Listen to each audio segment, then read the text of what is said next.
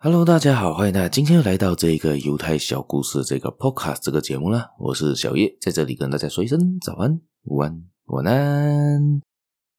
谢谢大家今天又来到了这个节目啦，也希望大家呢可以继续的收听、继续的订阅，还可以继续的分享出去给亲朋好友，也别忘了去我的 FB、Insta 点个赞吧，去参加我的粉丝团，可能可以看那些最新的集数更新啊。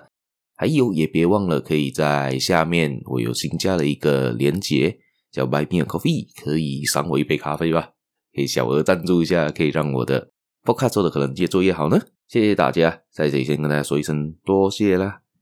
等一下我们就开始今天的故事吧。今天故事呢是提到的是 Fort 福特，也就在这个《思考致富》这一本书上里面的其中一个故事啦。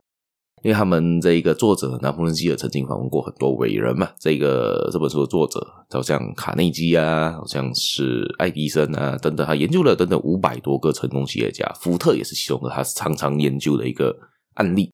那这边提到的故事就是呢，第一次世界大战期间，曾经有一个报章，在他说了一句话，芝加哥的一个报章，芝加哥的一个报社呢，曾经在社论里面说了福特这么一句话。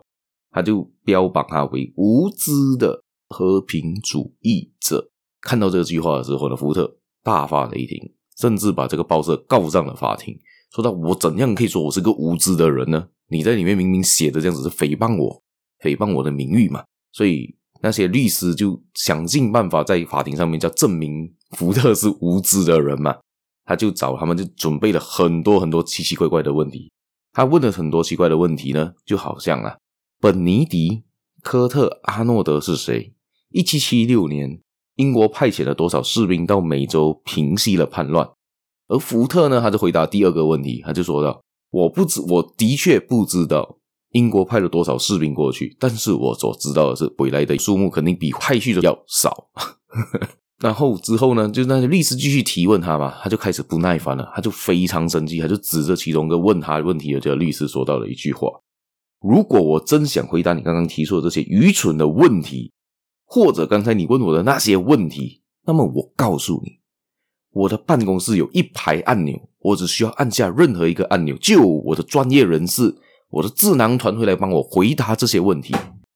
而我要问你，当我身边随时有人能提供我所需要回答任何问题的时候，我所需要任何知识的时候，我可以随时找我身边的人的时候。我为什么要在我的脑里面塞满一堆普通知识，而且专门来回答你这些蠢问题的？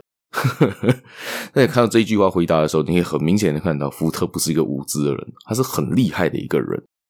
所以呢，无知不代表没有知识，也不代表你没有平常的知识，而无知是代表是那个人到底明不明白他自己的问题在哪里。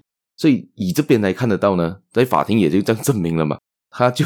能够做出这样回答的人呢，肯定不是无知的人嘛。你这样子听，我相信你你也听得出啊，这个不是无知的人会说的一句话嘛，而是一个有知识的人或者是有智慧的人会说出来的一个问题。其实真正有学问的人呢，并不是无所不知、无无所不晓啊，不是什么东西都可能知道的人嘛。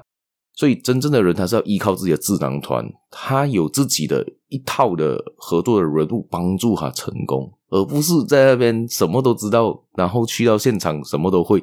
没有可能有这种人啊！百科全书也不可能知道全部东西啊！百科不然百科全书这么还要有这么多的分类，对不对呢？好，谢谢大家，我们今天的节目也就到这一边了。